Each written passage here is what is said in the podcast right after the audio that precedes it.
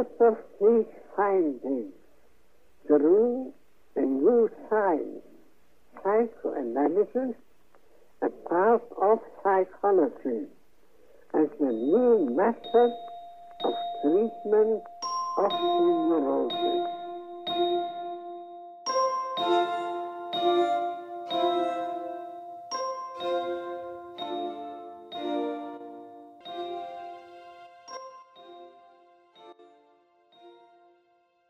Herkese merhaba. 2 Mart tarihli metapsikoloji atölyemize hepiniz hoş geldiniz.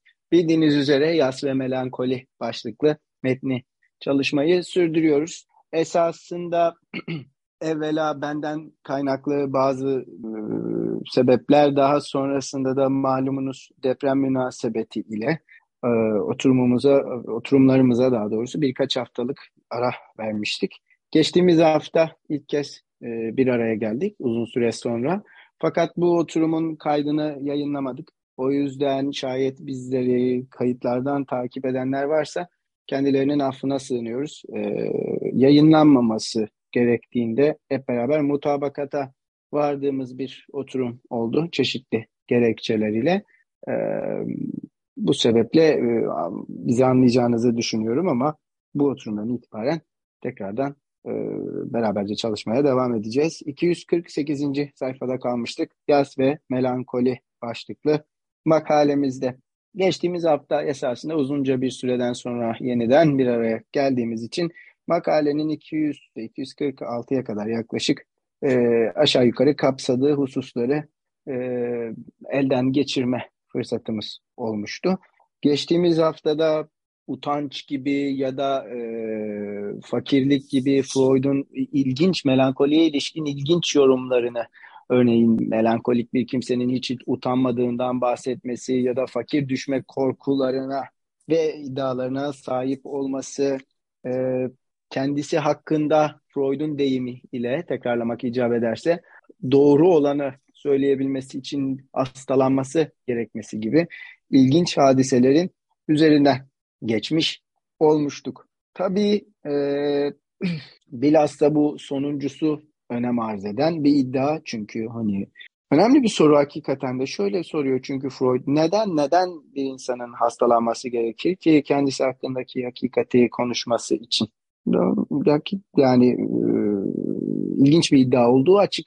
Geçtiğimiz haftada söylemiş olduğumuz üzere hemen de üstlenilen bir iddia bu. Yani hakikaten de e, Freud'un da desteklediği bir şey neredeyse bir yere kadar. Ama Freud diyor ki meselesi haklılık ya da haksızlık olamaz burada psikolojik aygıt. Yani mesele bir insanın kendisini e, azalmış e, saygısıyla ya da yükselen öz eleştirisiyle nasıl adlandırırsanız artık böylesine ağır şekilde eleştirmesinin haklılık ya da haksızlık boyutundan ele alınabilecek hiçbir yanı yoktur diyordu Freud.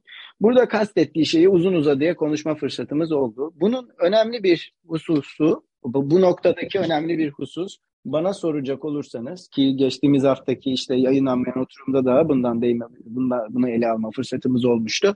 Ee, bir söylemi yani kişinin söylemini haklı olması, haksız olması, doğruyu söylemesi, yalan olanı söylemesi üzerinden değerlendirmenin neredeyse imkansız ve bir o kadar da faydasız olması hadisesi. Freud demişti ki bu noktada kişi ile münakaşaya girmek ya da onun haksız olduğunu söylemek ya da haksız olduğu yanları aramak son derece nafile bir çabadır. Üstelik iyileşme yolunda da hiçbir katkısı bulunmayacaktır. Bu epeyce mühim çünkü e, Yine geçtiğimiz haftayı birazcık tekrar etmiş olacağım. Mazur görünüz ama hatırlarsanız Freud'un e, şu yorumu üzerinde epeyce durmuştuk. Diyordu ki bize Freud eğer bir yorum yaptığınızda bu hastada çok ciddi bir değişikliğe söz sebep oluyorsa, çok kuvvetli bir etkisi e, söz konusu oluyorsa buna şüpheyle yaklaşmakta fayda var. Nasıl olur da böyle bir etkiye siz sebep olabilirsiniz ki?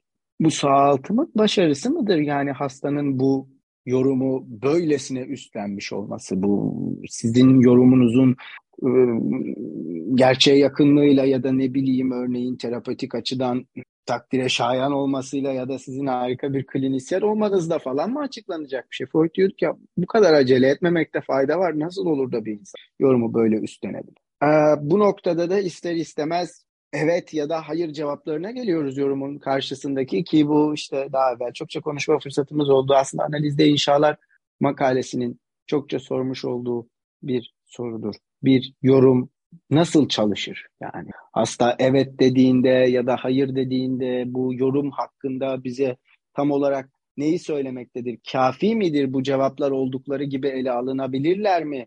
Niçin alınmasınlar? Alınmamaları ne demek?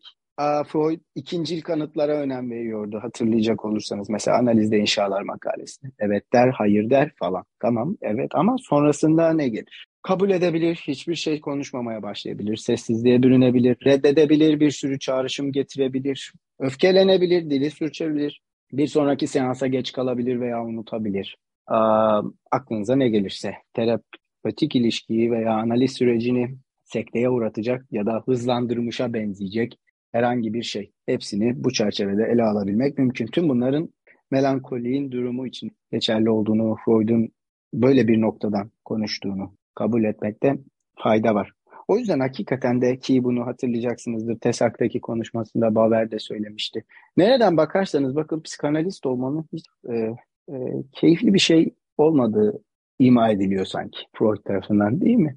Yani hastada iyi bir şey oluyorsa Freud üstlenmenize izin vermiyor. Kötü bir şey oluyorsa suçlusu siz oluyorsunuz, hasta sizi suçluyor. Nankör.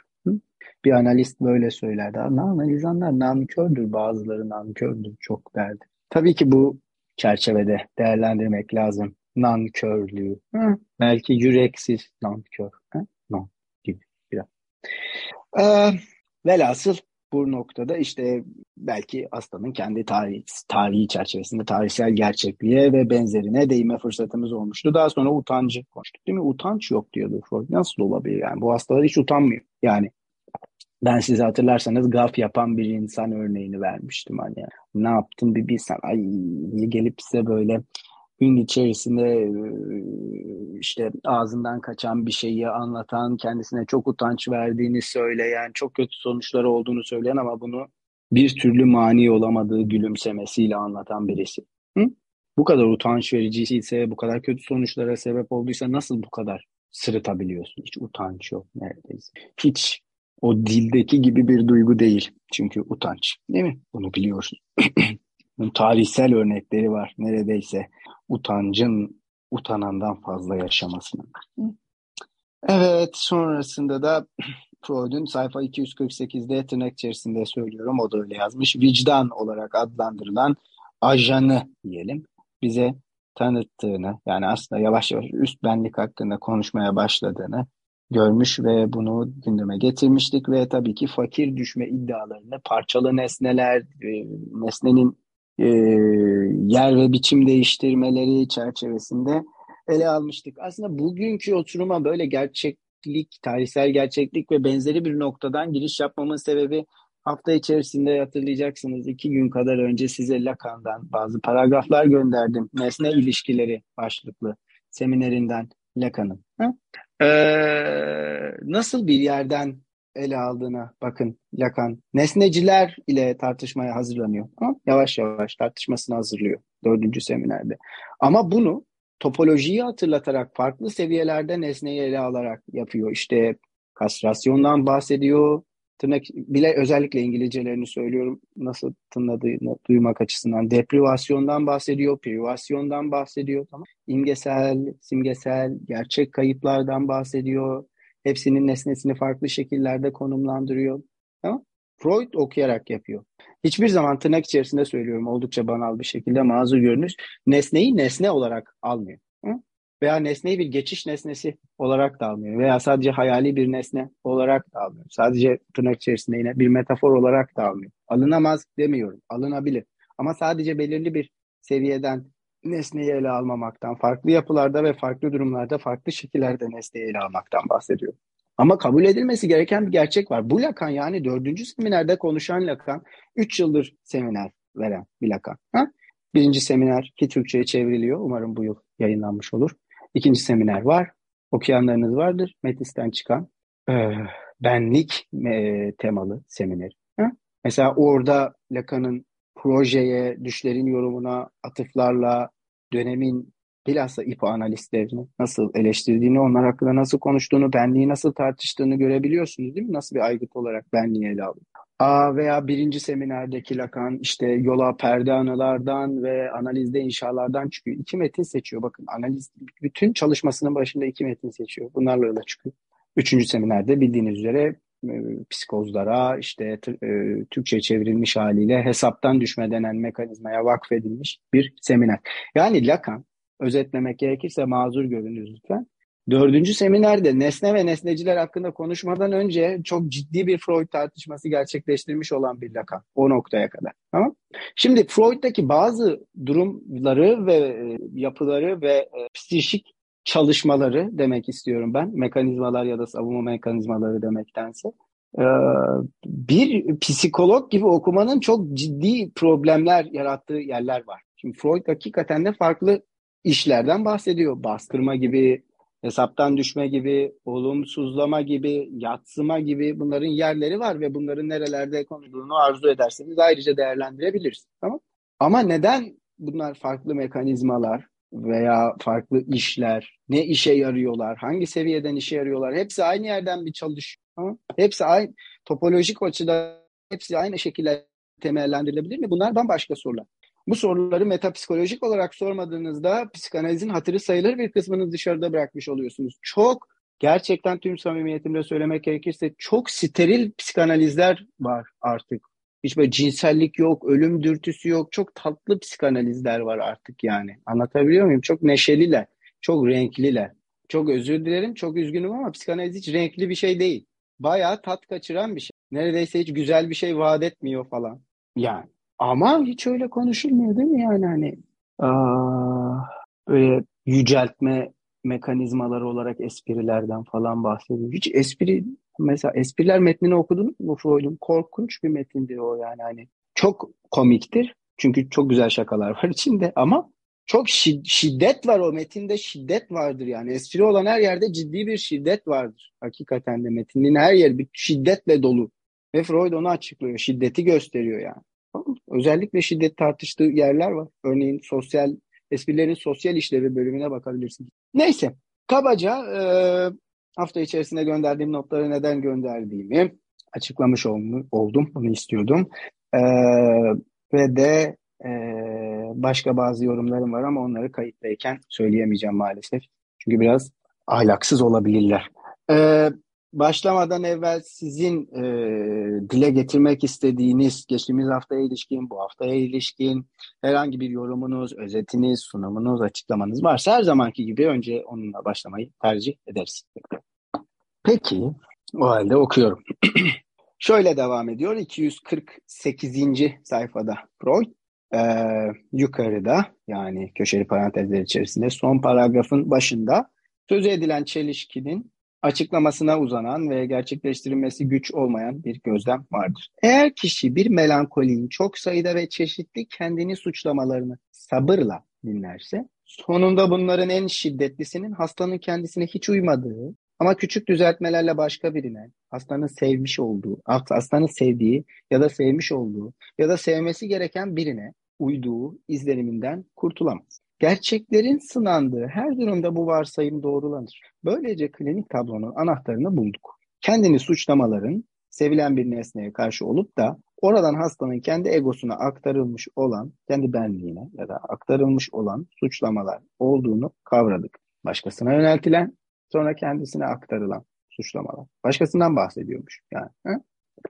İlginç. Devam edelim paragrafta. Kendisi gibi yetersiz bir eşe bağlanmış olduğu için yüksek sesle kocasına acıyan kadın gerçekte neyi kastediyor olursa olsun kocasını, burası İtalya, yetersiz olmakla suçlamak. Bu geri bu geri aktarılmış olanların arasına birkaç gerçek suçlamanın serpiştirilmiş olmasına fazla şaşmak gerekmez.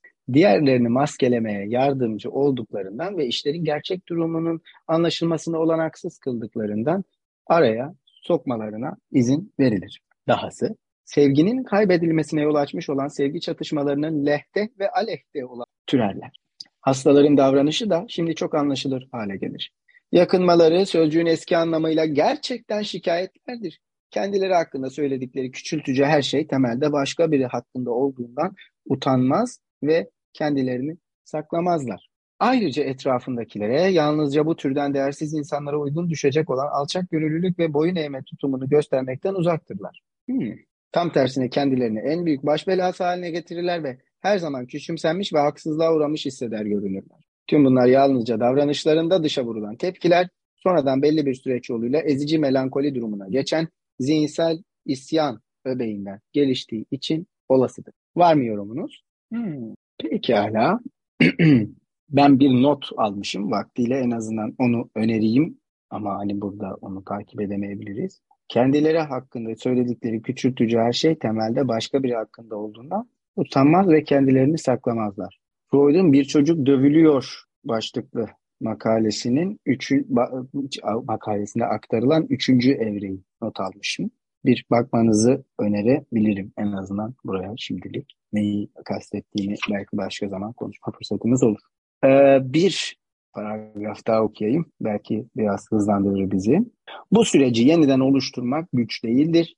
Bir zamanlar bir nesne seçimi, libidonun belli bir insana bağlanması söz konusuydu. Sonra bu sevilen insandan gelen gerçek bir küçük düşürme ya da düş kırıklığı nedeniyle nesne ilişkisi bozuldu. Sonuç, normal olan libidonun o nesneden geri çekilmesi ve yeni birine yer değiştirmesi değil ama ortaya çıkması için çeşitli koşulların gerektiği farklı bir şeydi. Nesne yükünün düşük bir direnç gücü olduğu ve son bulduğu anlaşılır. Ama serbest kalan libido başka bir nesne aktarılmamış egoya geri çekildi. Ancak orada belirsiz bir biçimde kullanılmadı, egonun terk edilmiş nesneyle bir özdeşleşmesini kurmaya hizmet etti. Bu nedenle egoya nesnenin gölgesi düştü ve bundan böyle ego sanki bir nesne, terk edilmiş nesneymiş gibi özel bir ajan tarafından değerlendirilebilecek. Bu yolla nesne kaybı bir ego kaybına ve ego ile sevilen insan arasındaki çatışma, egonun eleştirel etkinliğiyle özdeşleşmelerin yer değiştirdiği ego arasındaki bir yarığa dönüştü diyor Freud. Eminim ki bu paragraf biraz daha ilgi çekici olmuştur. Burası aslında şeyi açıyor gibi değil mi? Hani e, melankoli ile yas arasındaki farkı da açan bir paragraf gibi. Hmm. Belki senin için nasıl açtığını bahsedersen başkaları için ilham verici olur. Ezgi senin cesaretinin ilham verici olduğuna inanıyorum ben. Çünkü çok sessiz bugün oturum. Bir şeyler yap. tamam. Ee, estağfurullah diyerek yapayım. Yani şey demek istiyorum aslında. O işte e, ilk başlarda Freud'un bahsettiği işte yasla melankoli arasındaki ayrım var ya hani e, biraz daha işte ne diyordu tam ifadeyi şimdi hatırlayamıyorum da e, aslında insanların dünyasının paramparça olması gibi bir şey söylüyordu sanki. Yani bir benlik parçalanması gibi bir şeyden bahsediyordu. Tam şimdi ifadeyi hatırlayamıyorum ama şeyi de çok bilmediğim için ben bu zaten şeyleri, ayrımları vesaireleri. Ama burada sanki e, şeyi açıyor gibi yani. bir ikame ilişkisi oluşturamaması, oluşturulamamasından bahsediyor. Yani nesne, yeni bir nesne ikame ilişkisi geliştiremiyor. Hmm. Ve aslında e, nesnenin gölgesi egoya düşüyor. Yani aslında şimdi bir taraftan metne tekrar bakıyorum da egoya geri çekilmekten bahsediyor. Başka bir nesneye libidonun aktarılamamasından bahsediyor. Ya aslında işte ayrılamama hali. Yani ben biraz daha basit ve kendi dünyamdan söyleyeyim. Yani bir ayrılamama, bir unutamama hali. E, hatta biraz aslında bu ara ben şeyi düşünüyorum da bu Emine'nin Emine ile yaptığımız söyleşide de o şeyden bahsetmişti. Hamlet'in e, Türkçe'ye yanlış çevrildiğinden aslında forget şey e, don't forget değil remember me olduğunu söylemişti. Orada hayaletin Hamlet'te söylediği şeyin işte unutamamakla e, hatırlamak arasındaki farktan bahsediyormuş gibi görüyorum ben bu paragrafı biraz. Yani bir ayrılamama hali işte yani melankolinin sürme hali. Bu paragrafta birazcık onu anladım ben. Ama tam ne demek istediğimi asla anlatamadım. İlk haftada olmadığı için kusura bakmayın. Belki ben de bir şey ekleyebilirim. Doğaçlama gidiyorum. Belki bir yerde kalırım. E, bu direnç meselesi dikkatimi çekti benim de. Nesne yükünün düşük bir direnç gücü olduğu ve son bulduğu anlaşıldı. E, ama serbest kalan libido başka bir nesneye aktarılmamış, egoya geri çekilmiştir. Bu yük egoya geri çekiliyor ve bunu belirsiz bir şekilde kullanmıyor. Terk edilen nesneye doğru yükleniyor. Burası dikkatimi çekti sadece. Yani ve onun yüzünden de egoya gölgesi düşen o nesne e, Ezgi'nin de biraz önce söylediği şeyi yani ne diyordu Freud, Freud geri sayfalarda? egonun güçsüzleşmesi durumunu oluşturuyordu. Biz tamamen e, Ezgi'nin de dediği gibi tam olarak melankolinin ayrıldığı noktadayız gibi şu an. Ya da daha net anlatılabildiği noktadayız gibi düşündüm. O ilk sayfalardaki kastettiğim yeri attım yani asla ifade edemediğim yeri. Çok teşekkürler ama hatırlattığın şeyler için. Bence açıktı. Emine Hanım'la söz, e, söyleşiyi dinlemeyenler varsa dinlemesini tavsiye ederim. Büyük bir fırsattı bu arada. Ezgi'nin vesile olduğu. Umarım yenisi de olur. Çok özledik kendisini. Şimdi o zaman madem böyle bir sessizlik var e, ben biraz ittireyim. Şimdi iki yer okuyacağım e, önümüzdeki kitaptan. İlki sayfa 299, ikincisi 357. Şimdi 299'da benim çok sevdiğim bir sayfa burası. Hazikesinin ötesinde metninden. Hoş geldin Adem. Şöyle yazıyor Freud. Basit canlı varlığın başlangıcından beri değişme doğrultusunda hiçbir arzusu olamazdı. Eğer koşullar aynı kalsaydı sürekli olarak aynı yaşam akışını yinelemekten başka bir şey yapmazdı. Son erimde canlının gelişimi üzerinde iz bırakan tek şeyin içinde yaşadığımız dünyanın tarihi ve onun güneşle ilişkisi gerekir. Tarih ve güneş. Canlının yaşam akışına bu şekilde dayatılan her değişiklik tutucu organik içgüdüler tarafından kabul edilir ve sonraki yinelenmeler için saklanır. Dolayısıyla bu içgüdüler değişim ve ilerlemeye yönelik güçler oldukları şeklinde aldatıcı bir izlenim vermek zorundadırlar. Oysa ki aslında yalnızca hem yeni hem eski yollardan eskil bir amaca ulaşmaya çalışmaktadırlar. Yani Freud'un az ilkesinin ötesinde makalesinde ne yaptığını az çok aşinaysanız aslında burada bir yandan tek hücreli canlılardan vesaire bahsettiğini biliyorsunuzdur. Ama diğer bir yandan bu şekilde okuduğumuz zaman bunun 1920'de yazılmış bir metin olduğunu düşündüğünüzde bu satırlarda yaklaşan Dünya Savaşı'nı duyabiliyor musun mesela? Veya yeni bitmiş olan bir başkasını, ilerlemeye yönelik gibi gözüken ve canlıyı çok eski bir haline geri döndürmeye yönelik her türlü faaliyet, onun güneşle ilişkisi, iz bırakan şeyler. Bütün bir paragraf ve belki belli kısımları ciddi bir metafor gibi gözüküyor. Neyse sonuç olarak burada güneş ve iz var ee, ve saklananlar var ve ilerleme ve ilerleme olmayan şeyler var. Bunu bir metafor olarak okuyorum ve 357'ye geçiyorum. Ama kişiliğin terk edilmiş nesne yüklerinin etkilerine direnme doğrultusundaki daha sonraki kapasitesi ne olursa olsun ilk çocukluktaki ilk özdeşleşmelerin etkileri yaygın ve kalıcı olacaktır. Bu bizi ego ülküsünün kökenine götürür. Çünkü onun ardında bireyin ilk ve en önemli özdeşleşmesi, kendi kişisel tarih öncesinde babasıyla özdeşleşmesi gizlidir. Dipnot var. Freud diyor ki belki de ana babasıyla demek daha doğru olur. Tamam. Bakarsınız önemli bir mesele olduğu için ben şimdi bunu sıkıştırmak gibi bir e, yanlış bir tavır yap, yap, e, bir bölmek istemem. Öncelikle görünürde bu bir nesne yükünün sonucu değildir. Doğrudan ve acil özdeşleşmedir ve nesne yükünden önce gerçekleşir falan. Kişisel tarih öncesinde babasıyla özdeşleşme veya ana babasıyla özdeşleşme. Şimdi güneş var, iz var, tarih öncesi var, ana babayla özdeşme var. 52. mektuptan biliyorsunuz ki bu tarih öncesinden gelen mesela o mektupta mesela anneydi. Hiçbir insanın eşi olamayacağı bir anneydi. Hatırlarsınız. Tamam? Tarih öncesinden bahsediyor. Şimdi buraya geri dönüyorum tekrardan.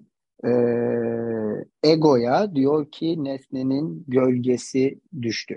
Tamam? Egoya nesnenin gölgesinin düşebilmesi için takdir edersiniz ki nesnenin güneşi arkasına alması lazım. Öncelikle. Bilmiyorum bunun ne anlamı var ama gölgesi düşüyorsa. Kendisi değil de niye gölgesi mesela? Yüz yüze gelemiyorsunuz neredeyse o nesneyle. Gölgesi düştüğü için. Sanki sırtına bakıyorsunuz. Niye yüz yüze bir ilişki yok? Güneş var. Yüz yüze bir ilişki yok. Kutsal kitaptan satırlarmış gibi. Anlatabiliyor muyum? Neyi ima ettiğimi biraz yanan çalıdaymışız gibi hissediyorum çünkü buraları okurken ben. Ve sonra bir yarık. Tamam. Şimdi bu tarih öncesi vurgusu, özdeşleşmenin bu tarih öncesi ile açıklanıyor olması, kişinin şahsi tarihini neredeyse önceleyen, dolayısıyla kişiyi önceleyen, dolayısıyla kişiden uzun ve daha fazla ve daha önce yaşamış olacak olan her şey. Bir yandan bu mesela psikanaliz gündeme geldiğinde hemen ivedilikle kolektif bilinç dışı gibi bir sorunun neden sorulduğunu açıklıyor bize. Ha? Çünkü kolektif bilinç dışı bu metaforlar ile uğraşmanın en kolay yolu gibi bir yandan. Kolay bir kolay anlaşılır bir şey olduğu için falan söylemiyorum. Doğrusu söylemek gerekirse hiçbir fikrim de yok konuya ilişkin ama ne anlatmaya çalışıyor bu adam yani? Nasıl bir özdeşleşmeden bahsediyoruz? Hı? Tarih öncesi ne demek? Nereden başlatıyor ki tarihi buna tarih öncesi diyebiliyoruz? Tırnak içerisinde söylüyorum mesela işte çok meşhur olduğu için ben pek sevmiyorum bu kavramı mazur görün ama dile giriş mi tarih? Tam olarak öyle bir şeyden bahsetmiyor sanki. Bence. Bir gölgenin karanlığında kendime yönelttiğim suçlamalar, krizler ondan dolanarak. Hı? Neden ama? Çağrılma çok önemli bir mesele oluyor. Biliyorsunuz bütün o yüzyıl için ve öncesi için hı? İbrahim, İbrahim, İbrahim suç hemen üstleniliyor. Ben, ben kendimi suçlu hissediyorum. Ben kendimi suçlu hissediyorum. Olan her şey için ben suçluyum. Ben, ben, ben. Suçu kadar ciddi bir problem benden bu kadar rahat bahsetmesi. Ben, ben, ben, ben. Şey yapmaya çalışmıyorum yani. Yarım yamalak felsefeye ittirmeye çalışmıyorum mesela. Bu sorun yani. Benlik bir sorun Freud'da bu belli. Şahin, evet, burası... İbrahim, İbrahim oğlunu kurban edeceği için mi kendini suçlu hissediyordu? Kurban etmek istemediği için Hmm, Gerçekten orada daha önemlisi niye iki, iki kere sesleniliyor ki İbrahim? Abraham, bir Abraham. şeyi de vardı. Bir taneye ihanet durumu da vardı sanki iş dünyasında hmm. ama tam hatırlayamıyorum gerçekten. Hatırladığın kaynakla beraber bize de hatırlatman önem arz edebilir. Çünkü farklı yorumlar olabilir. Kimin yorumundan tartıştığımızı bilelim. Kritik bir hadise. Hatırlarsan bize gönderirsin. Olur Tamam. Sanırım Kierkegaard'ın da böyle bir tartışması var da. Hmm. Peki sen bize aslında İbrahim meselesini anlatsan biraz. Hazır senin de burada... İbrahimken. Ah, tabii ki onun ciddi bir pro, yarattığı problem var bu burada. Ben seslenmelerden bahsediyorum ama. Neden iki kere? Başka kimseye iki kere seslenilmiyor. Bak Abraham, Abraham, Abraham, Abraham, Abraham, Abraham. Ne iki kere? Sürekli iki kere. Senin ilgini çektiğini biliyorum. O zaman neye atıfta bulunduğumu söyleyeyim üstü kapalı olarak. Derrida'nın İbrahim öteki makalesine atıfta bulunuyorum. Hı? Çünkü mesela neden Derrida ilgi çekici bir adam? Hı? Çok banal bir seviyede kendi anladığım kadarıyla anlatmaya çalışayım. Bu konudan konuşmak istiyor Derrida. Ve işte ötekinin tek dilliliği kitapçığından diyelim. Aşina olduğumuz bir şey yapıyor ve hikayeyi çocukluğuna evet bu arada bayağı yakışıklı. Bayağı yakışıklı bir adam yani hani kedili falan. Şimdi yaşasaydı bayağı iyi olurdu. Ee, Cezayir'e götürüyor ve biliyorsunuz orada çok çeşitli seviyelerde problemler var. Yani bir vatandaşlık problemi var. Derrida'nın ötekinin tek dilliliğinde tartıştığı Fransız vatandaşı olma ya da olmama meselesi. Tamam. Derrida'nın Sartre'a atıfla konuştuğu şeyler var. Sartre çünkü bir Fransız Yahudisi tipinden bahsediyor. Derrida diyor ki kim bu Fransız Yahudisi? Bazen Fransız bazen değil. Verilen ve alınan bir vatandaşlık hikayesi var. Ki bu çok önemli bir hadise zaten vatandaşlığın nasıl hak edileceği, kimden geçeceği vatandaşlığın. Tamam? Antik Yunan. Mesela Jacqueline Rose'dan bahsetmiştik. Geçen oturumda konuşmuştuk Rose'u. Anne üzerinden geçen vatandaşlık Yunan. Tamam? Çeşitli kelimeler. Bir de diyor ki ilk kez nerede gelmişti Yahudi kelimesi? Harflerine kadar gidiyor Yahudinin. Tamam? Kendisine sesleniliyor. Ben bunu bir hakaret olarak işitmiş olabilirim ilk defa. Bir hakaret gibi gelmiş olabilir bana. Nereden biliyorum bir hakaret olduğunu? Bir yandan ona uyarıda bulunuyorlar. Derrida'ya diyorlar ki sünnet hakkında mı sünneti konuşturacak olmasın bu hadise. Derrida diyor ki hayır dedim ama neden hayır dedim. Sünnet olup bittiği için mi hayır dedim. Sünnet birden fazla kez olacağı için mi hayır dedim. Bir kere olduğu ve devam ettiği için mi hayır dedim. Sürekli olduğu için mi hayır, hayır dedim. Ne demek sünnet? Bu bir kastrasyon var. Anlatabiliyor muyum? Kelimelerin şahsi tarihindeki geçmişini öne sür, e, çalışmaya çalışıyor. Harflerin kendisine kadar giderek. İbrahim'e geri gidiyor ve bir harf darbesinden bahsediyor. Tamam? Blow ama yani kup olan darbe değil. Yani nasıl okursunuz bilemem ama blow, blow diyor ya. Tamam? H harfinin gelişini. Abraham, Abraham. Neden? Yani nedir? Kafka'ya gidiyor. Çünkü meselesi şu. Kafka'ya gitmesindeki mesele şu. emin olmamak gibi bir hadise var. Ben, ben miyim? Bana mı sesleniliyor? Gerçekten bana mı sesleniliyor? Bir soru işareti. Çağrıya ilişkin bir soru işareti. Gerçekten bana mı sesleniliyor? Hiç sorulmayan bir soru bakın bu. Herkes suçluluk hakkında konuşuyor şu an. Herkes herkesin hissettiği suçluluk hakkında çok büyük laflar ediyor. Çok büyük laflar. Kimse de suçlu hisseden kişinin kim olduğu hakkında konuşmuyor. Neden bu çağrı üstleniliyor? Nasıl üstleniliyor? Üstlenilebilen veya üstlenilemeyen bir çağrı olması mesela bu bambaşka bir problem olabilir. Ki Ezgi o makalede üstü kapalı olarak Levinas'a ciddi atıflar var. Hı? Derrida diyor ki ben en az Yahudi olan ve son Yahudi olan başkaları Yahudi'den başka türlü diyebilirdi diyor benim için Levinas'ı kastederek. Otherwise than being. Şimdi burada mesela ben biyograficiliği çok sevmem. Ama e, eğer Freud'un tırnak içerisindeki biyografisi söz konusu edilecekse böyle yerlerden de etmek lazım. Hep kolaya kaçmamak lazım. Şu tarihte babası öldüğü için bu tarihte böyle rüya gördü falan. O hikaye onu. O ne diyor da da yaparlar. Buralarda da var hikayesi. Bunlar hiç konuşulmuyor. Burada neden gölge? Niye böyle bir metafor kullanılıyor? Nasıl bir gölgeden bahsediyor? Güneş niye o kişi kimse onun arkasından vuruyor ve onu görünmez kılar? Yani oradan gelen ışık. Hı? Ben bir yorum yapabilir miyim bununla ilgili? Lütfen buyurun. Hani çok bilgim yok yas melankolide ama bana şey gibi geliyor. Güneş dediği asıl nesne. Hani ilk nesne. Onun yansıması olan kişi de onun gölgesini alan kişi.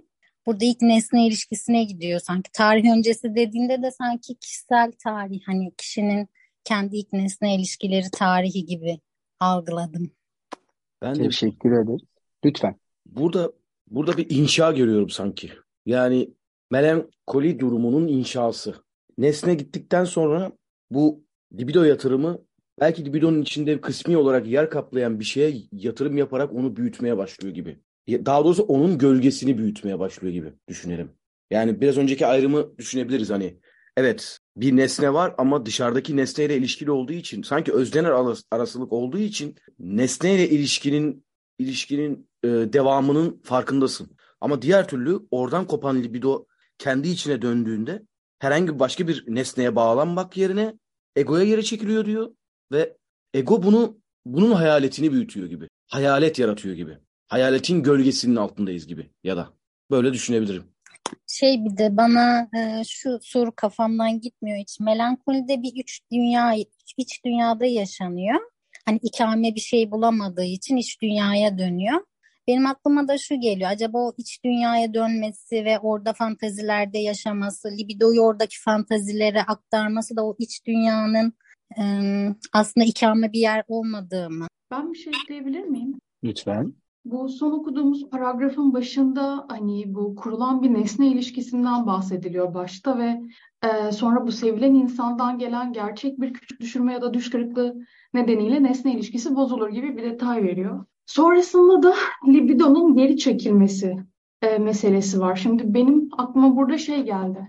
E, libidonun geri çekilmesi süreci hani bu libidonun hareketini nasıl yorumlayabiliriz emin değilim burada ama kaygı metni geldi benim aklıma ve orada e, kaygıya dair bakışını değiştiriyordu Freud. Hani bastırılan libidodan kaynaklanmaz e, şey kaygı. Asıl kaygıdan kaynaklı e, şey olur diye yani kaygıdan kaynaklı bir bastırma gerçekleştirilir gibi bir şeye dönüyordu. Ben burada şeyi düşündüm. Acaba burada zaten geri çekilen libidonun temeli veya sebebi burada o kişiyle sevilen nesnenin bize yaptığı o küçük düşürme, düş kırıklığı gibi şeylerle birlikte e, kişide bir kaygı da oluşuyor belki muhtemelen. Ve bu kaygıyla birlikte bu libidonun geri çekilmesi süreci veya bastırılması, libidonun bastırılmasıyla birlikte kendi içerisinde o içe kapanan bir sistem oluşturulması gibi bir şey mi dönüyor bu? Yu düşündüm. Birden bunlar geldi aklıma. Yani bu sadece şey, bu libidonun geri çekilmiş libido meselesi bana bunu düşündürdü birazcık. Burayla bir bağlantı kurabilir miyiz de diye ama ne kadar kurabildim emin de değilim tabii. Bence hepsi müthişti. Yani sizin yorumunuz için kitap getirdim. O yüzden bir ara kayboldum. Ama İlker abi önce bir hayalet sözcüğünden bir e, darlamak isterim. Neden hayalet dedin? Aklında kim var? Söyle söyle adını söyle bir şey olmaz. E, ama değil mi? Neden? Yani şunun için söylüyorum. Mikrofonun kapalı İlker. Ya o öyle. Ben onunla anlaşıyorum. O sessizken de anlatabiliyor bana derdini. Biz onunla öyle anlaşırız da. Ama biz anlamıyoruz. Ee, e, ben anlatacağım şimdi. Marx olabilir mi hiç aklında hayalet ve Marx ve Derrida'nın metninden belki konuşmak istersin. Dolanıyor. Orada da Hamlet var mesela. Ha? Ne geliyor aklına abi? Ben merak ediyorum. Çok önemli bir konu çünkü. Dinleyelim mi şimdi biraz? Yok bununla ilgili bir şey söyleyemem yani. Yalan söylemeyeyim şimdi. Yani bilmediğim tam anlamıyla buradan belki bağlanabilecek olabilir ama üzerine anlatabileceğim bir şey olduğunu düşünmüyorum. Senin aklına ne vardı hayalet derken ben merak ediyorum. İşte o analize gider yani. Beni, burada canlı analiz olur. ha okey tamam. Okey okey anlıyorum. Ama bir yandan çok önemli bir mesele değil mi? Bayağı Derrida'nın hayalet bilimi diye bir şeyden bahsetmesi o metinde ve işte hayaletin tezahürlerini izlemesi Marx üzerinden sonra Hamlet üzerinden farklı çevirilerine gitmesi ki mesela buna tesadüf mü diyeceksiniz bu oturumun başında e, Ezgi'nin birden Shakespeare'den bahsetmesi ve onun yanlış çevirilerini e, Emine Hanım'ın e, şahsında gündeme getirmesi hani onun yorumunu bize hatırlatan hiç tesadüf olduğunu düşünmüyorum bu, bu gündeme gelen isimlerin hiçbirinin yani. Bir de şey söyleyeyim ek olarak e, tarih öncesi meselesini de zaten Derrida orada çok değiniyor. E, çığırından çıkmış bir zaman diye Türkçe'ye çevrilen bir ifade var Hamlet'te. Derrida onun menteşesinden çıkmış.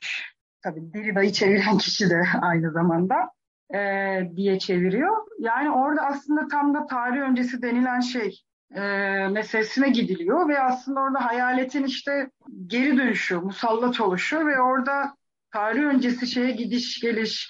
İşte benim aklıma orada tabii şey de geliyor. Benjamin'in e, tarih üzerine tezlerdeki Angelos Novus'u da geliyor mesela. İşte tarih meleği tarih üzerine tezlerde anlattığı o şeyde e, kanatlarından geleceğe doğru çekiliyor. Yani bizler gibi işte bir takım kayıplar yaşayan bir basit insanlar gibi. Tarih meleği kanatlarından geriye çekiliyor. Geleceğe doğru uçuyor yani hani mecburen.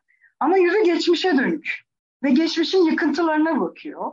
Yani bu e, tabii bunu Benjamin politik bir yere bağlıyor ama psikişemizle de ilgili bir şey olarak bence tartışabiliriz ve tam da işte hayaletin musallat oluşu, tarih öncesi dönemin musallat oluşu, iz meselesi. Zaten Derrida Marx'ın hayaletlerinde de izden bahsediyor.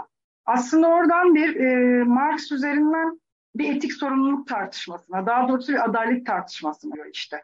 Zaten yani ön sözü bence Marx'ın hayaletlerinin ön sözünü hani özellikle edebiyat seven arkadaşlar da mutlaka okumalı. Bence şiirsel bir Gerçekten şiir gibi okunabilecek bir şey. Orada işte adalet mücadelesinin hayaletlerin musallat olmasından azade olamayacağını tam da buradan anlatıyor. Çünkü gölgesi düşüyor hayalet. Olmayan bir gölge ama bu bence. Şimdi İlkay Hanım için getirdiğim kitaba bakalım. Psikopatoloji başlıklı derlemenin aşinasınızdır. Erişimin olmayanlar bana bu durumdan sonra söylerseler iletebilirim. Ee, İlkay Hanım'ın bahsettiği 26 tarihli yani 1926 tarihli kaygı makalesinin 229. sayfası. Bu tam olarak kendisinin bahsettiği mesele. Burada işte e, bastırma hakkında değişen yorumdan doğrudan bahsediyor. İlkay Hanım'ın da atıfta bulunduğu yerler aşağı yukarı buralar. Tam burada yine tesadüfi olmayan bir şekilde ki zaten işte e, İlkay Hanım'ın yorumunun e, kıymeti de buradan geliyor. Çok kıymetli bazı şeylerden bahsediyor Freud. Ufakça bazı ufak ufak bazı alıntılar okumak istiyorum sizlere müsaadenizle. Kaygı diyor Freud, bastırmada yeni yaratılmamış. Önceden var olan bir bellek imgesine uygun olarak bir duygulanım biçiminde yeniden üretilmiştir.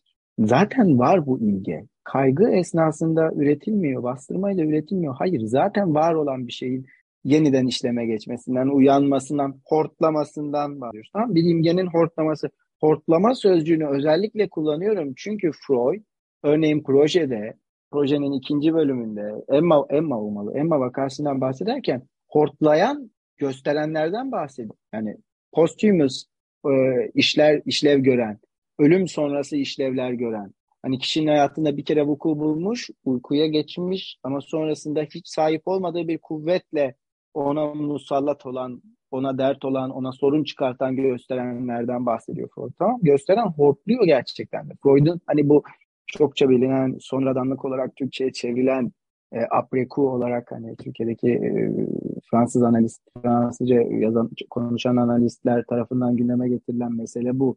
E, Freud buna ilk defa bahsediyor. Postmortem etkilerinden bahsediyor gösterenlerin ölmelerinden sonra hortlayarak musallat olmalarından tamam. Duygulanım durumları diyor Freud yine bu makalenin 229. sayfasında e, zihne ilk örseleyici yaşantıların tortuları olarak alınmışlardır. Tortu da önemli bir sözcük bence. Ve benzer bir durum ortaya çıktığında bellek simgeleri gibi yeniden canlandırılır. Yeniden hayata gelen şeyler, yeniden canlanan şeylerden bahsediyor Freud vesaire. Yani esasında bu gölge metaforu ve işte hayaletler ve hortlaklar ve sorumluluk farklı farklı metinlerin etrafında izlenebilir bence. Hı? Ee, bu sebeple katkılarınız için her birinize teşekkürler. Bir söz alan herkes de aynı fikirde olduğunu düşünüyorum. Ee, hani burada Freud'un bu şekilde bir metafor kullanmasında da ne tesadüfi bir şey olduğunu ne de böyle üstüne basılıp geçilebilecek bir şey olduğunu düşünüyorum. Diğer yandan bir de yarıktan bahsediyor Freud. Ego ile onun eleştirel ajanı arasındaki bir yarık söz konusu hale geliyor. Bütünlüksüz yani de bütün derli toplu bütünlüklü dört başı mamur bir benlikten hiç bahsedilmiyor burada değil mi? Hı? Aa, var mı yorumunuz? Yarık. Burada şey e, doğrudan sanki sadece ego yani pure bir ego diyebiliyor muyuz zaten de özdeşleşmelerin değiştirdiği ego diye bahsetmesi yani bu cümleyi ben yanlış bir tonlamayla mı okuyorum yoksa farklı mı birleştiriyorum bilmiyorum ama orası çok dikkatimi çekti. Yani egonun eleştirel etkinliğiyle özdeşleşmelerin değiştirdiği ego arasında bir yara dönüştürülmüştür. Burada bu değiştirilen ego ya o, o kısım biraz kafamı karıştırdı açıkçası. İşte bir soru işareti koymuşum zaten. Netleştirememişim zihnimde. Eğer biraz yardımcı olabilecek birisi varsa yorumlarıyla çok mutlu olurum. Var mı yorumu olan? Ne söylüyor olabilir? Speküle edebiliriz. Bence terk edildiğinde o e, yükün nesnesinden koptuktan sonra tekrar kendine döndüğünde, egoya döndüğünde ego aslında ilk halinde gibi düşünebiliriz. Ya da nesne ile yük bağlıyken ilk hali gibi düşünebiliriz. O yük oradan kopup tekrar e, egoya döndüğünde yeni bir e, ego ilişkisi, özdeşleşmeler oluşmaya başlıyor gibi anlıyorum. O yüzden o nesne büyüyor gibi.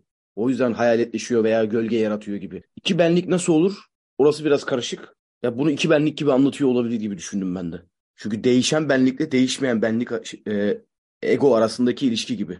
Herkese merhaba. E, metapsikoloji atölyemizin 2 Mart tarihli oturumunun ikinci yarısına hepiniz hoş geldiniz. Oturumun ilk yarısında esasında 3-4 paragraf kadar ilerlemiş olduk. Fakat epeyce fazla e, şeyi tartışma fırsatı edindik. Bilhassa 249'un son paragrafı vesilesiyle bu sebeple e, katkılarını sunan, sabreden, vaktini ayıran herkese çok teşekkür ederiz. Şöyle devam ediyor Freud'un metni 250. sayfadan.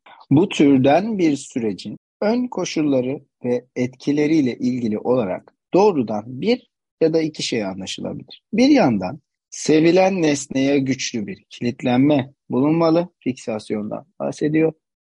Öte yandan bunun tersine nesne yükünün direnme gücü düşük olmalıdır. Hmm.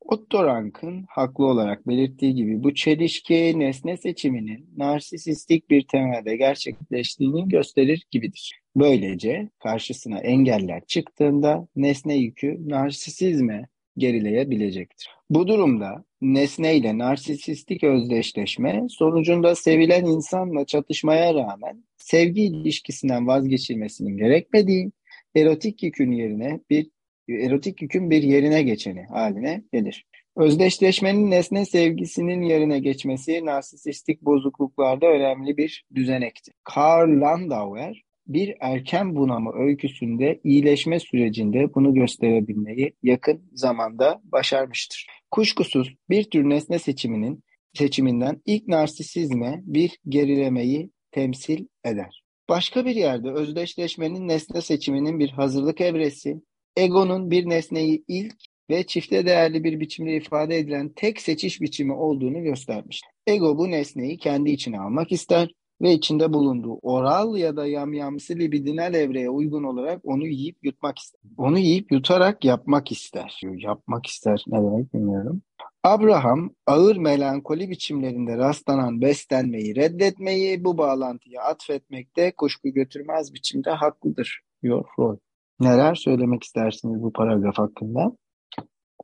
Esasında e, bu böyle epeyce sıkıştırılmış bir paragraf gibi. Diğer bir yandan tabii ki makalede daha çokça tartışma var ama e, bildiğiniz üzere buradaki e, fiksasyon ve regres, regresyon teması yani takılma, sabitlenme veya ve gerileme e, giriş konferanslarından 22 ve 23.lerin konusu ve onlar epeyce önemli konferanslar aslında. E, pek çok il, pek çok ilgi çekici tartışma var orada. Bizim de a, atölyelerde çokça konuşma fırsatımızın olduğu sayfalarda onlar ve ayrıca Freud'un orada bir tarih yazımı hadisesinden, tarihsellik sürecinden bahsettiğini biliyoruz. E, düşlemler, onların gerçeklikleri, yamadıkları gerçeklik parçaları vesaire gibi ilginç izlekler var hakikaten o derslerde. Diğer bir yandan narsisizm üzerine makalesine atıflar var. Tabii ki kaçınılmaz olarak. Çünkü o makalede Freud narsisistik nesne seçimini ve o şekilde olmayan nesne seçimlerini bize hatırlatıyor ve bunu hatırlatırken de diğer bir yandan benlik, üst benlik, alt benlik ilişkisini formüle ediyor ki bu açıdan narsisizm üzerine çok pek çok farklı açıdan çok önemli bir makaledir ama bunları bu konuları işlediği açıdan da işlemesi açısından da ayrıca önemli bir hadise olarak karşımıza çıkıyor. Diğer bir yandan oral evreye bir gönderme var. Beslenmeyi reddetmesi, melankoliyi. Aa, bunu da tabii ki öncelikle bir, bir önceki sayfadaki fakir düşme hadiseleri daha sonrasında mesela daha çağdaş metinlerden yola çıkacak olursanız web sitemizde hem Batuhan'ın Batuhan Demir'den bahsediyorum. Kendisinin yazdığı hem de İtalyan analist Domenica Cosenza'dan çevirdiği anoreksiya nervosa, nervosa'ya ilişkin bazı makaleler var web sitesinde. Onlara bir bakmak isteyebilirsiniz diye düşünüyorum. Tam olarak bu noktada ağır melankoliyi, beslenmeyi reddetme ve benzeri hadiselerde hem Batuhan hakikaten konuya çokça mesai harcamış bir meslektaşımız ve dostumuz hem de çevirisini, çevirilerini yaptığı Cosenza'da uluslararası alanda bu alanda çalışmalarıyla bilinen bir analisttir diyerek reklamlarımızı da yapmış olayım. Ee, neler düşünürsünüz? Tekrardan sorayım böylelikle sizlere. Ben bu paragrafı okuduğumda tabii bu diğer dillerde tam olarak böyle değil de Türkçe'de çok keyifli bir şey var burada. Burada bu işte beslenmeyi reddetmekten falan Karl Abraham atıfla bahsediliyor ya. 244'te da 244'te daha makalenin başına melankoliden bahsederken işte dış dünyaya yönelik ilginin kesilmesi vesaire e, bahsettikten sonra Freud melankoliklerin kendilerini yediklerinden bahsediyor. Şimdi hani burada tabii ki bu işte kendi kendini yeme bitirme falan biraz Türkçedeki Türkçede gelen bir tabir. Hani e, işte ne bileyim kuruntu gibi bir yandan kullandığımız bir yandan da insanın kendisini hakikaten işte şey yiyip bitirmesi böyle biraz da mecazen kullandığımız bir şey ama Türkçedeki bu kullanımın yani kendini yeme denim kullanımın bir yandan da melankoli yemeyi reddetmesiyle beraber düşünüldüğünde ilginç ve keyifli bir imkan sunduğunu düşünüyorum. Ben bu paragrafı ne zaman okusam aklıma bu gelir açıkçası. Buradaki Abraham kim Şahin? Bir psikolojist Ka- falan mı? Ben değilim. Ee, Karl Abraham bu. Ee, çok e, yani Karl Abraham'ın e, gerçekten çok önemli makaleleri var. Yani ve e, benim bildiğim kadarıyla Türkçe'de doğru düzgün bir çevirisi de yok. Lütfen yanılıyorsam düzeltin. Yeni basılan bir şey varsa düzeltin. Yani Abraham'ın makalelerinden bir derleme basmak bile çok faydalı olabilir idi. Ama tıpkı Marie Bonaparte, Helen Deutsch ve benzerleri gibi olduğu için Karl Abraham'da da bu yol izlenmiyor. Neden bilmiyorum, çevrilmiyor. Ama Karl Abraham e, Ezgi'cim e, bu önemli katkıları sunan beyefendi. Belki biz çeviririz, belli olmaz. Yorumunuz yok sanırım. Çokça sordum. Üstelemeyeyim. Devam edeyim. Belki biraz farklı. Yani buyurun, buyurun lütfen. Şimdi burada yani kafamda bir sıralama yaptım açıkçası. Bu aslında bizim daha önceden öğrendiğimiz özdeşleşmenin yani bu çifte değerli durumu ilk narsizm kurulması aşamasına geri dönüyoruz gibi düşünmemiz gerekiyor değil mi? Ben bunu böyle anlamak istiyorum çünkü. Hatta bu çifte değerli bakışın e, bu özdeşleşmenin kendisinin e, melankoli durumunda yeniden tezahür etmesi durumunda bu çifte değerliğe benzer hükümler vereceğiz? Yani bilmeden tabii hükümler vermekten kasıt belki biraz sert oldu ama kararlar mı alacağız veya nesneye ona göre mi iyi kötü onun bize gösterdiği yol e, ya da ilk o ilk yoldan mı karar vereceğiz gibi düşündüm. Anlatamadım belki dediğimi ama. Var mı yorum yapmak isteyen? Hmm, Ben de şu özdeşleşmeyle ilgili hani kişiyi yamyamsı olarak içe alıp özdeşleşmek istiyor ya. Bunu yapamayınca hani reddedilince bu sefer kontrol edeceği bir alan beden oluyor. Bedenimi o zaman ben almıyorum, ben reddediyorum gibi bir narsizm mi çıkıyor orada acaba? Ya ben de bir şey sormak istiyorum açıkçası. Burada bir önceki sayfada da geçti ama üzerinde çok da durmadık ve benim kafamda hala netleşmiş değil ama e, nesne yükünün direnme düş- gücü düşük olmalıdır kısmı. Buradaki nesne yükünün direnme gücünden kasıt nedir? Bunun düşük olması. Çünkü burada çok güçlü bir kitlenmeden de bahsediliyor ve sanki buna tezat bir durum gibi de bir, öyle geliyor ama olmak zorunda da değil tabii ki ama ee, bu bir soru işareti olarak kaldı zihnimde açıkçası. Ee, bir de çok temel bir noktadan olacak belki ama nesneyle narsisistik özdeşleşmeyi anlamış değilim açıkçası. Yani e, birincil nars ya İlker'in az önce belirttiği o belki o birincil narsistik durumu gerileme süreçlerinden falan bahsediyoruz ama nesneyle narsistik özdeşleşmeden kasıtı tam oturtamıyorum açıkçası zihnimde bende. Ben bir şey daha eklemek istiyorum da bu hani e, nesneyi içine alıp özdeşleşemeyince e, bu kişiyle özdeşim yapamayınca ona sadakatinden dolayı mı da hani melankolide böyle bir sadakat de vardır ya e, hiçbir şeyi içeri almıyor. Hani onunla özdeşleşemiyorsam bu hani yamyamlık orada bahsettiği şeyi hiçbir nesneyle yapmıyor. İlkay Hanım'ın sorusu için ayracımı gördünüz mü? Bakın hediye geldi. Ee, Freud kartımı çekiyorum İlkay Hanım'ın sorusu için. Şimdi sizi sayfa 75'e götürüyorum müsaadenizle Freud Joker'imi kullanarak. Diğer sorusu için bir sonraki paragrafa bakmanın kafi olduğunu düşünüyorum. Yine başka şeyler düşünerek ama bir 75'e bakalım. Ee, diyor ki bu 75'te Freud İlkay Hanım'ın sorusunu farklı bir yerden. Mesela o neyi soruyordu tam olarak sorusunun ilk kısmını hatırlayacak olursak di- direncin düşük yüksek olması ne demek pek anlam ifade etmeyen bir şey hakikaten de nasıl anlaşılabilir bu? Şimdi Freud başka bir noktadan bu soruyu soruyormuş gibi düşünelim tamam? Neden nesne diye bir şey var ki? Hani ee, diyor ki 75'te narsisizm üzerine başlıklı makalesinde bu noktada merakımız kuşkusuz egodaki bu libidonun geri tutulması durumunun neden hassızlık verici olarak yaşanması gerektiği sorusunu ileri sürecektir. Bu bildiğiniz üzere geri tutulması derken Freud'un çokça kullandığı bir e, amip ve yalancı ayaklar metaforu vardır. Aşinasınızdır mutlaka dışarı uzatılan ve geri çekilen yalancı ayaklar. He? Ondan bahsediyor aslında biraz. Hassızlığın daima daha yüksek ölçüde bir gerilimin ifadesi öksürük geliyor.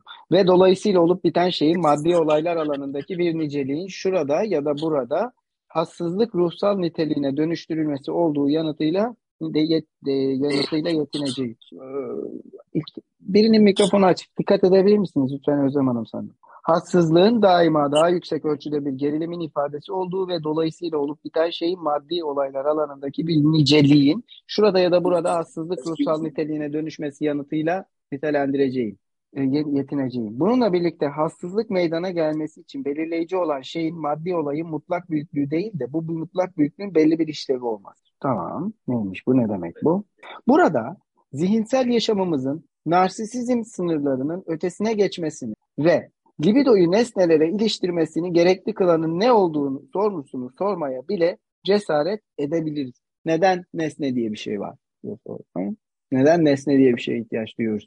Çünkü bu biliyorsunuz melankoli makalesinde de veya narsizm makalesinin ilerleyen safhalarında da e, Freud'un öne sürdüğü bir şeydi. Aşık olmayı neredeyse hastalık çerçevesinden inceliyordu değil mi? Bütün savunmaların düşmesi, bütün yatırımın nesneye akması ve işte kişinin tamamen neredeyse tırnak içerisinde söyleme hesaptan yani kavramı tamamen kötü bir şekilde kullanılarak kişinin hiç hesaba katılmaması vesaire. Ama her şeyin ona akması. Niye nesne diye bir şey var? Düşünce dizimizden çıkacak olan bu yanıt egonun libidoyla yüklenmesi belli bir miktarı harcına doğduğu bir bencillik. Güçlü bir bencillik diyor Freud. Bencillik başka bir şey. e, şeyden, narsisizmden biliyorsunuz. Hastalanmaya karşı bir korumadır. Güçlü bir bencillik hastalanmaya karşı bir korumadır.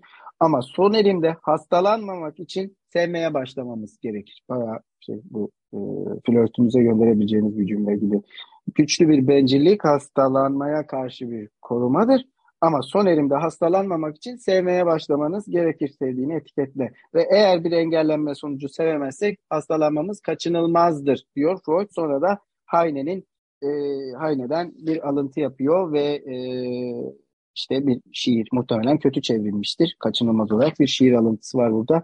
Ona bakmanızı tavsiye ederim. Neyse bu bu kısmı açık. Şimdi geriliyorum biraz cevabı geliştirmek için vakte ihtiyacım var. Sevmek gerekiyor diyor Freud. Hastalanmamak için sevmeniz gerekiyor. Ama hastalanmamak için sevmenizin gerekmesi nesne seçiminin bundan ibaret olduğunu göstermiyor. Nitekim 80. sayfaya geldiğimizde Freud bir insanın e, nesne seçimini hangi yollarla yapabileceğini iki farklı seçenekle açıklıyor ve bu seçeneklerin alt başlıkları var. Narsisistik türe göre bir seçim yaptığınızda kendinizi, bir zamanlar olduğu kendinizi, olmak istediğiniz kendinizi, bir zamanlar kendinizin parçası olan birisini seçebilirsiniz. Tamam Bölüyor. Narsisistik nesne seçimi tek bir şey değil Freud'un gözünde. Fark ettiyseniz kişinin kendisi olabilir, bir zamanlar olduğu kendisi olabilir, olmak istediği kendisi olabilir, kendisinin parçası olan birisi olabilir. Tamam. Hem bir tarihsellik boyutu var. Dolayısıyla bir e, aile romansı boyutu var. Diğer yandan bir e, ego ülküsü boyutu var meselenin ego ülküsüyle üst benlik arasındaki farklılığa buradan gidecek Freud. Bu makalede çok nadiren görülen bir ayrımdır. Lacan daha çok kullanır. Freud'da çok yok. Bir de anaklitik bağlanma türüne göre kendisini besleyen kadını, kendisini koruyan erkeği diye Freud iki ayrı nesne seçiminden bahsediyor ama bunun burada ciddi bir çeviri problemi olduğunu e, biliyoruz. Burada Adam Phillips bunu problematize ediyordu. Anaklitik kelimesinin seçiminin bir problem olduğunu söylüyor idi. Ee, şimdilik bu burada dursun. Narsistik nesne ve narsistik özdeşleşmeyi bir mi değerlendiriyoruz burada? Şimdi e, onun içinde şuraya geliyorum. Bu nesne seçimlerini sizlere hatırlattıktan ve bencillik, narsisizm ve benzeri şeyler arasındaki farktan bahsettikten sonra Freud hatırlarsanız az önce bize ambivalanstan bahsetmişti yani ikircik, nesne seçimindeki ikircik e, ve benzeri hadiseler. Şimdi işin içerisine siz özdeşleşmeyi koyduğunuz zaman bunu psikolojize etmeden konuşabilmek o kadar kolay bir hadise değil. Tamam e, çünkü burada birincisi ciddi bir yatırım olmakla beraber ikincisi bayağı bir pozisyon var. Bir kişinin işgal ettiği pozisyon, onun tırnak içerisine söylüyorum cinsel kimliği veya kendisini nasıl nitelendirdiği, bu pozisyonun onun hayatı boyunca çeşitli şekillerde değişebilmesi falan. Freud tam olarak böyle söylüyor. Örneğin Eşi cinselliği makalesinde bir kız çocuğunun annesiyle özdeşleşme sürecini değişen şekillerde ele alabileceğimizden çünkü hayatın getirdiği çeşitli aşamalarda bu pozisyonun sürekli olarak kayabileceğinden bahsediyor. Ve diyor ki pozisyon değişikliklerini dikkate almamız gerekir. Tamam? Buradan duyuyor özdeşleşmeyi yani. Ama diğer bir yandan mesele şu ki ego ihtiyacı olduğu nesneye gidiyor. Tam olarak istediği için de değil aslında. Yani eğer imkanı olsaydı, eğer nesne seçmek seçmemek gibi bir imkanı olsaydı, tıpkı az önce okuduğum başka satırlarda olduğu gibi, az ilkesinin ötesinde makalesinde olduğu gibi vesaire seçmezdi. Ama nesneye ihtiyacı var. İhtiyaçlarını karşılayabilmek için vesaire pek çok sebebi var. Tamam. Nesnede bir şey görüyor çünkü. Kitle psikolojisi işte. Freud'un kiliseyi, e, milliyeti nasıl ele aldığına bakın kitle psikolojisinde. Neler üzerinden özdeşleştiğiyle, kişinin o lider figürüyle, birleştirici özellik denen şeyi. Direnme kabiliyetinin düşük olduğundan bahsediyor. Çünkü bana soracak olursanız zaten ilk başlangıçta eğer mümkün olsaydı seçilmeyecek olan bir şeyden bahsediyoruz. Eğer hayatımı nesne seçmeden sürdürebiliyor olsaydım zaten nesne seçmezdim. Dolayısıyla hiçbir zaman benim kadar önemli olmayacaktı. Ama diğer bir yandan ona ihtiyacım var ve bazen ona ihtiyacım varmış gibi yapmalıyım ve aklınıza gelebilecek tüm çeşitlemeler. Tamam? Ben en azından buralardan duymayı ve çalışmayı öneriyorum. Yani nesne seçimini tek bir sebeple açıklamaktan ziyade narsisistik olarak nasıl açıklanabilir, özdeşleşmeyi nasıl yorumlayacağız vesaire. Çünkü bir sonraki paragrafta Freud zaten narsisistik ve histerik özdeşleşme arasında bir farkı açıklamaya başlıyor. Tamam. Histerik özdeşleşme nedir? Nasıl vuku bulur? Kişinin bedeninde nasıl yükseder? Narsistik özdeşleşme nedir? O niye bedenden yükseltmiyor vesaire vesaire. Bu paragrafı da okuyalım arzu ederseniz sonrasında bu soruya geri dönün. Yani bu direnme gücünden kastettiği şey Freud'un nedir? Pardon. Ne Buyurun. Şey paragrafa devam etmeden şey az önce o belirttiğin şeyler bu arada çok aydınlatıcı oldu benim için. Hatta şeyi de böyle tam olarak onu özetler mi bilmiyorum ama küçük böyle bir şey alıntı yapmak istedim şeyden Freud'dan. E, şöyle bir cümlesi vardı. Bebek dışarıdan algılanabilir bir nesnenin doğuma benzeyen tehlikeli bir duruma son verebileceğini tecrübeyle öğrendiği zaman korktuğu tehlikenin içeriği ekonomik durumdan bu durumu belirleyen koşula yani nesnenin kaybedilmesine aktarılır aktarır gibi bir şeyden bahsediyordu. Aslında burada o hani şeyin haz ve hassızlık durumundaki ekonomik durumun istemsiz bir nesne seçimine yönlendirilmesi şeyini o iyice böyle tamamen toparlamış oldu zihnimde bu şeyle de birlikte. Çok teşekkür ederim cevabı. Ee, ben teşekkür ederim. Çok iyi bir soruydu. Cevaplayabildiğimi bile düşünmüyordum. Cevaplayabilmişim. Çok mutlu oldum ben de. Kaçmak için bir sonraki paragrafı okuyacaktım ama cevaplanmış. iyi oldu. Sevdim. Ee, ama şey bu baya önemli bir hadise. Yani hani o soru mesela bana çok çarpıcı gelmişti narsisizm makalesi okurken. Freud hani neden nesne diye bir şey var ki diye sor. Çok basit, sormaya bile değmeyecek, neredeyse sormayacağınız bir şey. Yani ki o makalenin perspektifi düşünüldüğünde. Neden böyle bir şeye ihtiyaç var? Neden hastalanmamak için bencillik yetmiyor ki? Neden ben kendimi gözetirsem, yatırımımı kendime yaparsam bu benim hastalanmamam için bana kafi gelmiyor da başka bir nesneye ihtiyacım var. Evet elbette ki e, Freudçu çerçeveden düşünürseniz projede bile çok açıktır şey çaresizlik, hiflozik guide denen şey yani yardıma muhtaç olmak. Da.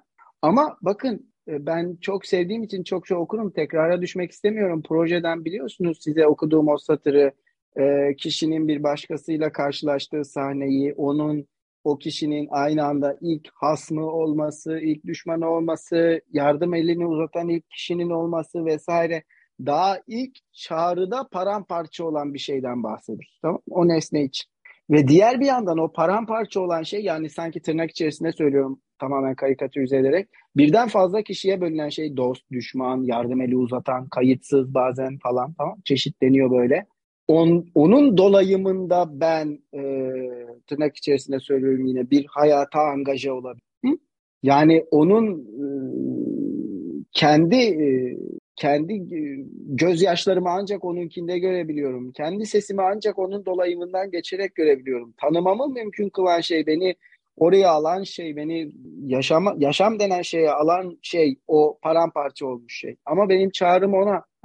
Ve her çağrı gibi benim çağrım ona olduğunda ben ben kontrol edemediğim bir şeyi talep ediyorum ondan. Ben çağrımı ona yönelttiğimde. Ne istiyor benden tam olarak? Ben ondan ne istiyorum? O bana onu verebilecek mi? Veriyor mu gerçekten? Veriyormuş gibi mi yapıyor? Verdiğinde ne veriyor? Bana verdiği şey tam olarak nedir? Benim istediğim şey midir? Ama ben ondan tam olarak ne istiyorum ki bir sürü problem beraberinde geliyor. Ve Freud onu işte orada algıdan bahsediyor, yargıdan bahsediyor. Çok ya fenomenoloji yapıyor o kişiye yöneltilen çığlıkla. Dolayısıyla soru sabit yani tamam çaresizlik ortadaki zaten senin e, hatırlattığın kaygı metninin de önemli bir kısmıdır bu çaresizlik hadisesi. Yani bu, bu bayağı önemli. İnsan yavrusunun çaresizliği mesela. Ama diğer bir yandan o çaresizliğin tartışmaya açtırdığı mesela bir sürü etik problem var. İşte e, Ezgi'nin de oturumun ilk yarısında etikten bahsetmesi tam bu satırlarda hiç tesadüfi bir şey değil. Yani e, şimdilik en azından diyebileceğim şeyler hani bunlar olabilir bu, bu konu üzerine. Ama çok çok iyi bir soru.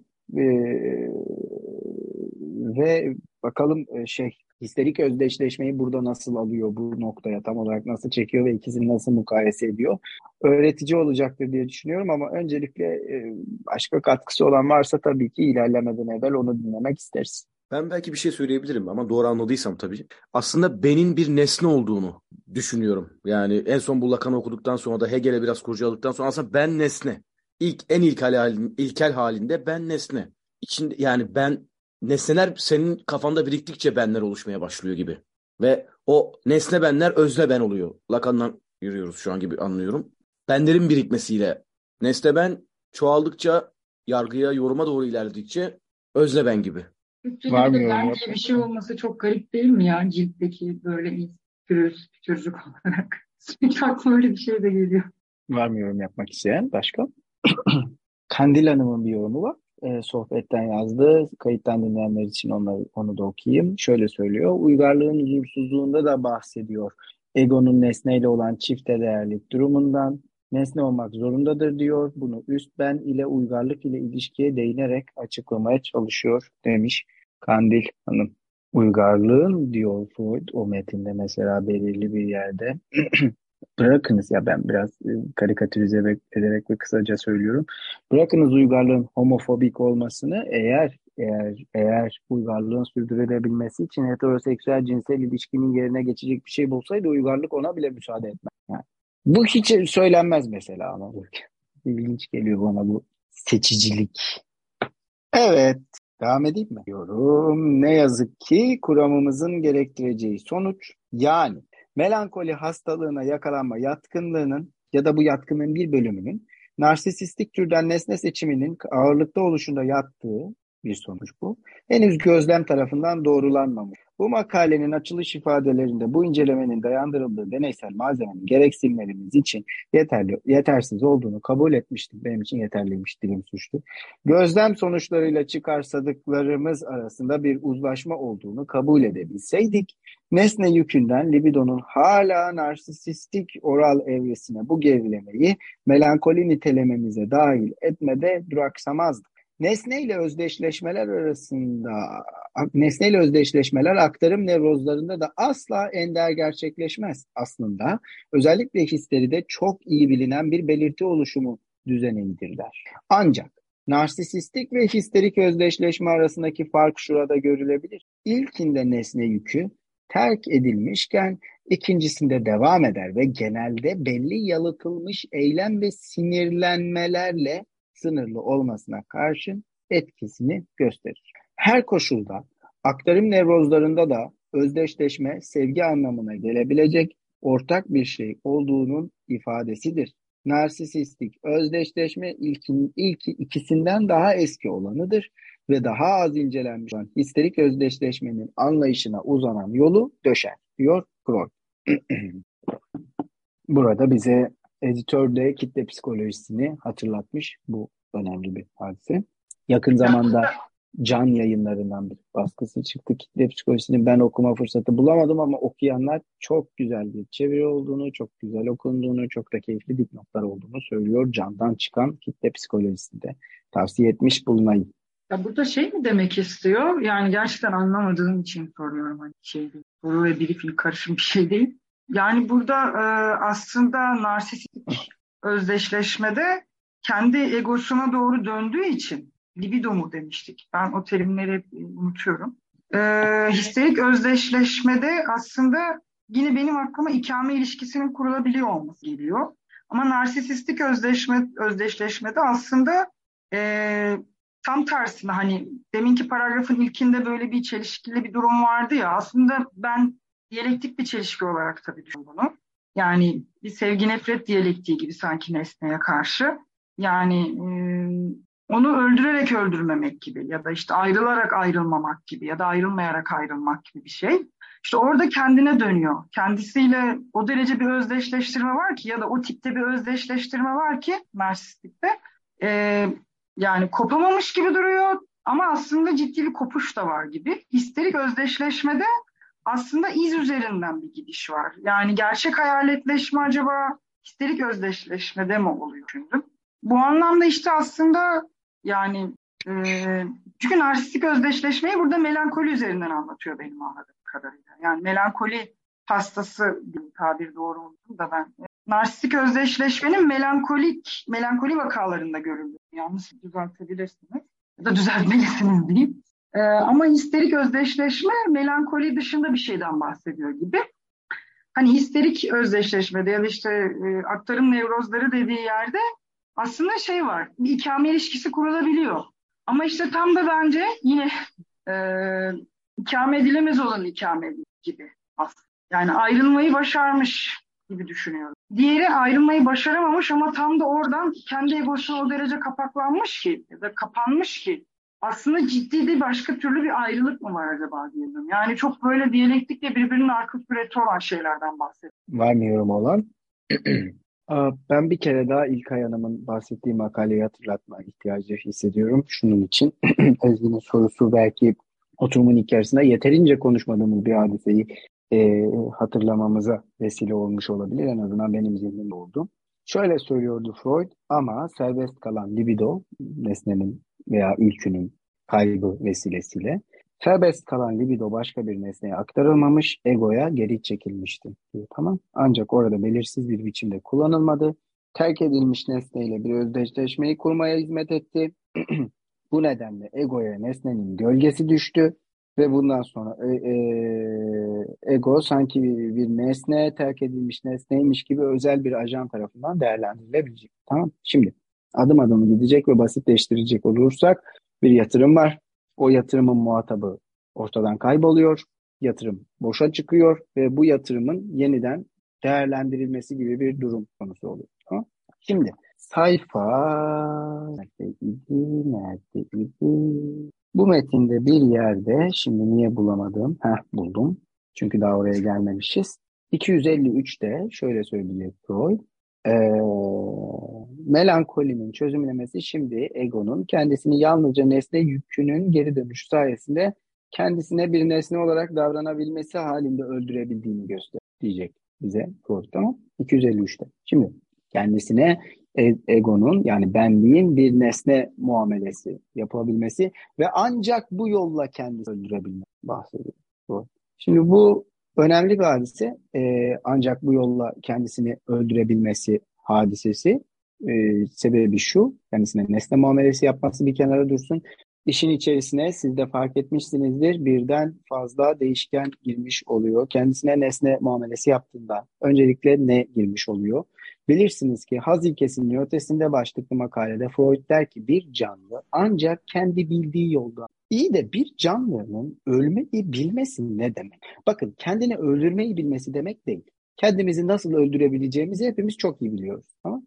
Ama Freud diyor ki kendi bildiği yoldan ölmek. Bu başka bir şeye benziyor sanki. Biraz Ezgi'nin söylediği şey gibi, biraz İlker abinin söylediği şey gibi. Bence hatta aynı şeyi bile söylemiş olabilirler farklı şekiller.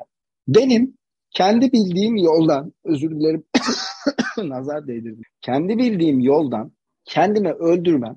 Acaba burada kendi bildiğim yol nesneyi sevmek, bir şeyi sevmek, herhangi bir şeyi sevmek olabilir mi? Dolayısıyla bildiğim yol ancak bir şeyi sevmek yoluyla kendimi öldürmek olabilir. Ve onu kaybettiğimde, nihayetinde kendime nesne olarak muamele edebildiğimde nihayet kendimi öldürebiliyorum. Onu sevmemi mümkün kılan yollarla. Yani narsisistik seçim vesilesiyle.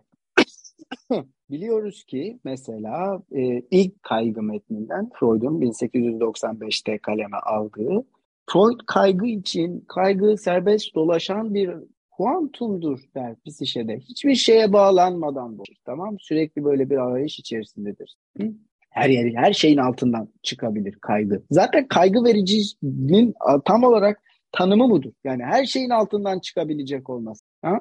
Ben kendime artık bir nesne olarak muamele edebiliyorum. Geri çekilmiş yükler var. Bunların bir şeylere bağlanması gerekiyor. Bunlardan bir şey oluşması gerekiyor. Bunların bir şey yapması gerekiyor. Çünkü ortada nesne yok. Yaptıkları şey bir ajan oluşturmak ve bir başka an benim kendimi öldürebilme yollarımı tasarlamak oluyor. İyi de ben kendimi neden öldürmek istiyorum ki?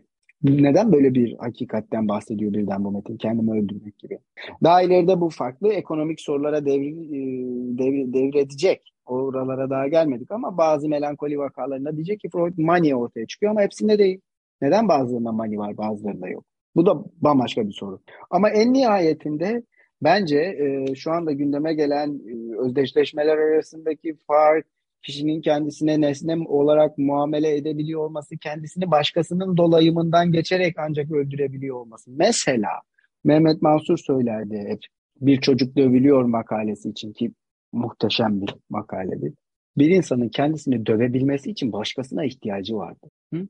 O makalede bilirsiniz. Dövülme düşlemlerinin evresi var. Tamam? Benim kendimi dövebilmek için başkasına ihtiyaç. Oradan döndürüyor. Hafızaya sığmayan işlem o makalede Freud'un tabiriyle ancak analizde inşa edilebilecek olan bir düşlemdir. Yani benim kendimi dövme yollarını analizde inşa edebilmem gerekir. Bakın keşfetmem değil, bulmam değil, inşa etmem. Benim kendimi ıı, dövme öldürebilme yollarımı analizde inşa etmem gerekir. Önceden var olan ve keşfedilmeyi bekleyen bir şeyden bahsetmiyorum ben. Yapılacak iş, yeni keşfedilecek bir şey, tarih öncesi, hafızaya sığmayan bir şey. Kendimi dövme yolları. Ha? Bayağı bir iş bu. Ama diğer bir yandan ben nesneye aşıkken de vardım. Yani bu kendiliğinden birden o kaybedildiğini o yüzden nesne siminde bir ikircikten bahsedebiliyor Freud. Ha? Bence yani benim şu ana kadar anladığım en azından bana bunu öğretiyor. Veya bir sonraki paragrafta göreceğiz başka başka hadiseler için içerisine girecek. Depresyondan falan bahsedecek Freud ilginç. Onlara zaten beraberce bakacağız takip eden oturumlarda ama narsistik özdeşleşmeyi, kurulan yeni ajanı, onun benliğe muamelesini, benliğin kendisine bir nesne muamelesi yapmasını ve benzerini bence bu çerçeveden düşünebilmek mümkün gibi geliyor bana. Kendimi öldürebilmenin yollarını keşfetmek. Bu intihar etmek demek değil bak. Çok uzun sürebilir kendini Bir ömür kadar mesela. Var mı yorum yapmak isteyen? Bu arada söylediklerinin üzerine zihin yani tüm bu kendini öldürme, bildiği yoldan ölme söylediklerinin üzerinde az önce neden nesne var ki üzerinden bahsettiğin şeylerle birlikte aslında şey de düşündüm. Zaten nesnenin sahnede olmadığı bir senaryo zaten direkt bireyin ölümüne e, çıkan bir sonuç doğuruyor. Yani ortada bir nesne yoksa doğduğundan itibaren bebek için ona o hassızlığını ortadan kaldıracak, onun bakımını verecek, e, hazza döndürecek bir nesne yoksa zaten ölüyorsun. Hiçbir ihtiyacını karşılayamıyorsun en baştan itibaren onun varlığıyla birlikte sen belki de haz ve hassızlık, tüm ikirciklik de zaten muhtemelen çok bütüncül bir şeye giriyor. Altından kalkamayacağım bir şeye girdim gibi hissediyorum ama e, bunu düşündürdü. Bu kadar. Var mı yorumu olan? Belki şunu söyleyebilirim. Şu satır dikkatimi çekiyor. Gözlem sonuçlarıyla çıkarsılıklarımız arasında bir uzlaşma olduğunu kabul edebilseydik nesne yükünden libidonun hala narsistik oral evresine bu gerilemeyi melankoli nitelememize dahil etmede duraksamazdık. Şimdi bu gerilemeyi dahil etmiyormuş gibi konuşuyor sanki. Ben mi yanlış anlıyorum? Melankoliye dahil etmiyor gibi bu gerileme. Yani yüklerin gerilemesini melankoliye dahil etmeyecek miyiz? Bir sonraki satırda aslında bundan bahsediyor. Ben işte oraya da gitmeyeyim, gitmeyeyim şimdi ama kısmi olarak şey yapıyor. E, yani dahil ediyor. Yani melankolinin unsurlarından bir tanesi gibi. Bu dikkatimi çekti. İşte bana da dahil ediyor. Bunu demek istedim.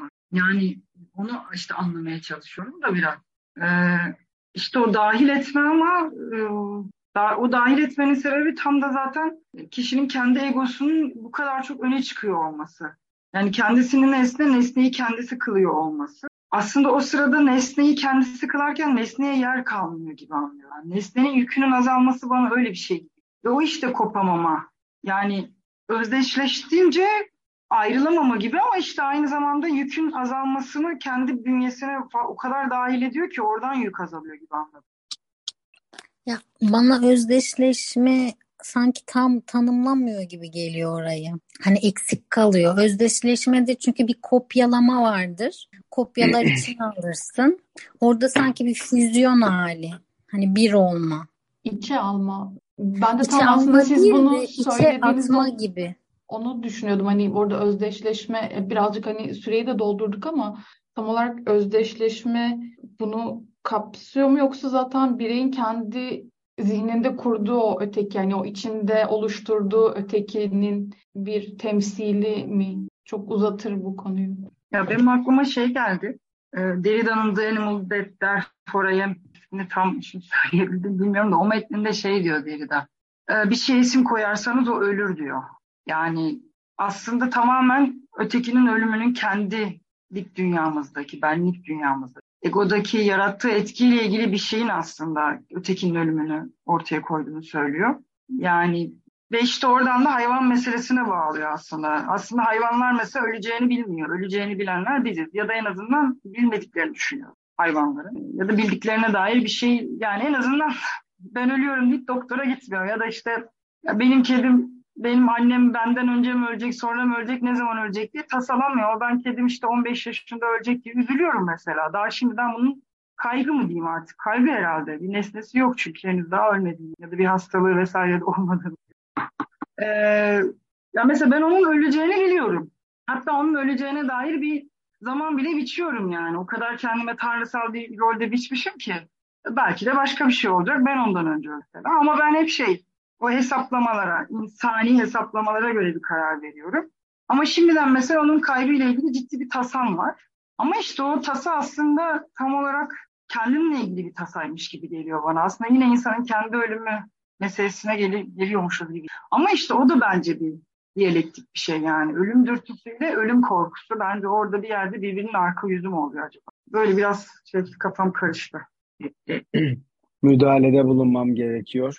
Çünkü ölüm dürtüsü, narsisizm gibi bu makalede kısmen değinilen ama bizzat çalışılması gereken başka kavramlar ile düşünmemiz gerektiğini fark etmişsinizdir.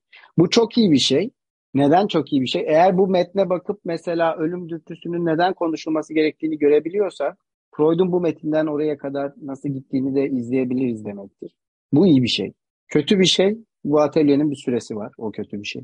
Ama naçizane önerim e, önümüzdeki haftadan önce narsisizm üzerine makalesine en azından bakılırsa bence bayağı iyi olur. Yani bu makaleyi konuşabiliriz burada hiç mahsuru yok ama bakalım hepimiz hep beraber hatta hafta içerisinde notlarımızı da paylaşabiliriz. iyi olur.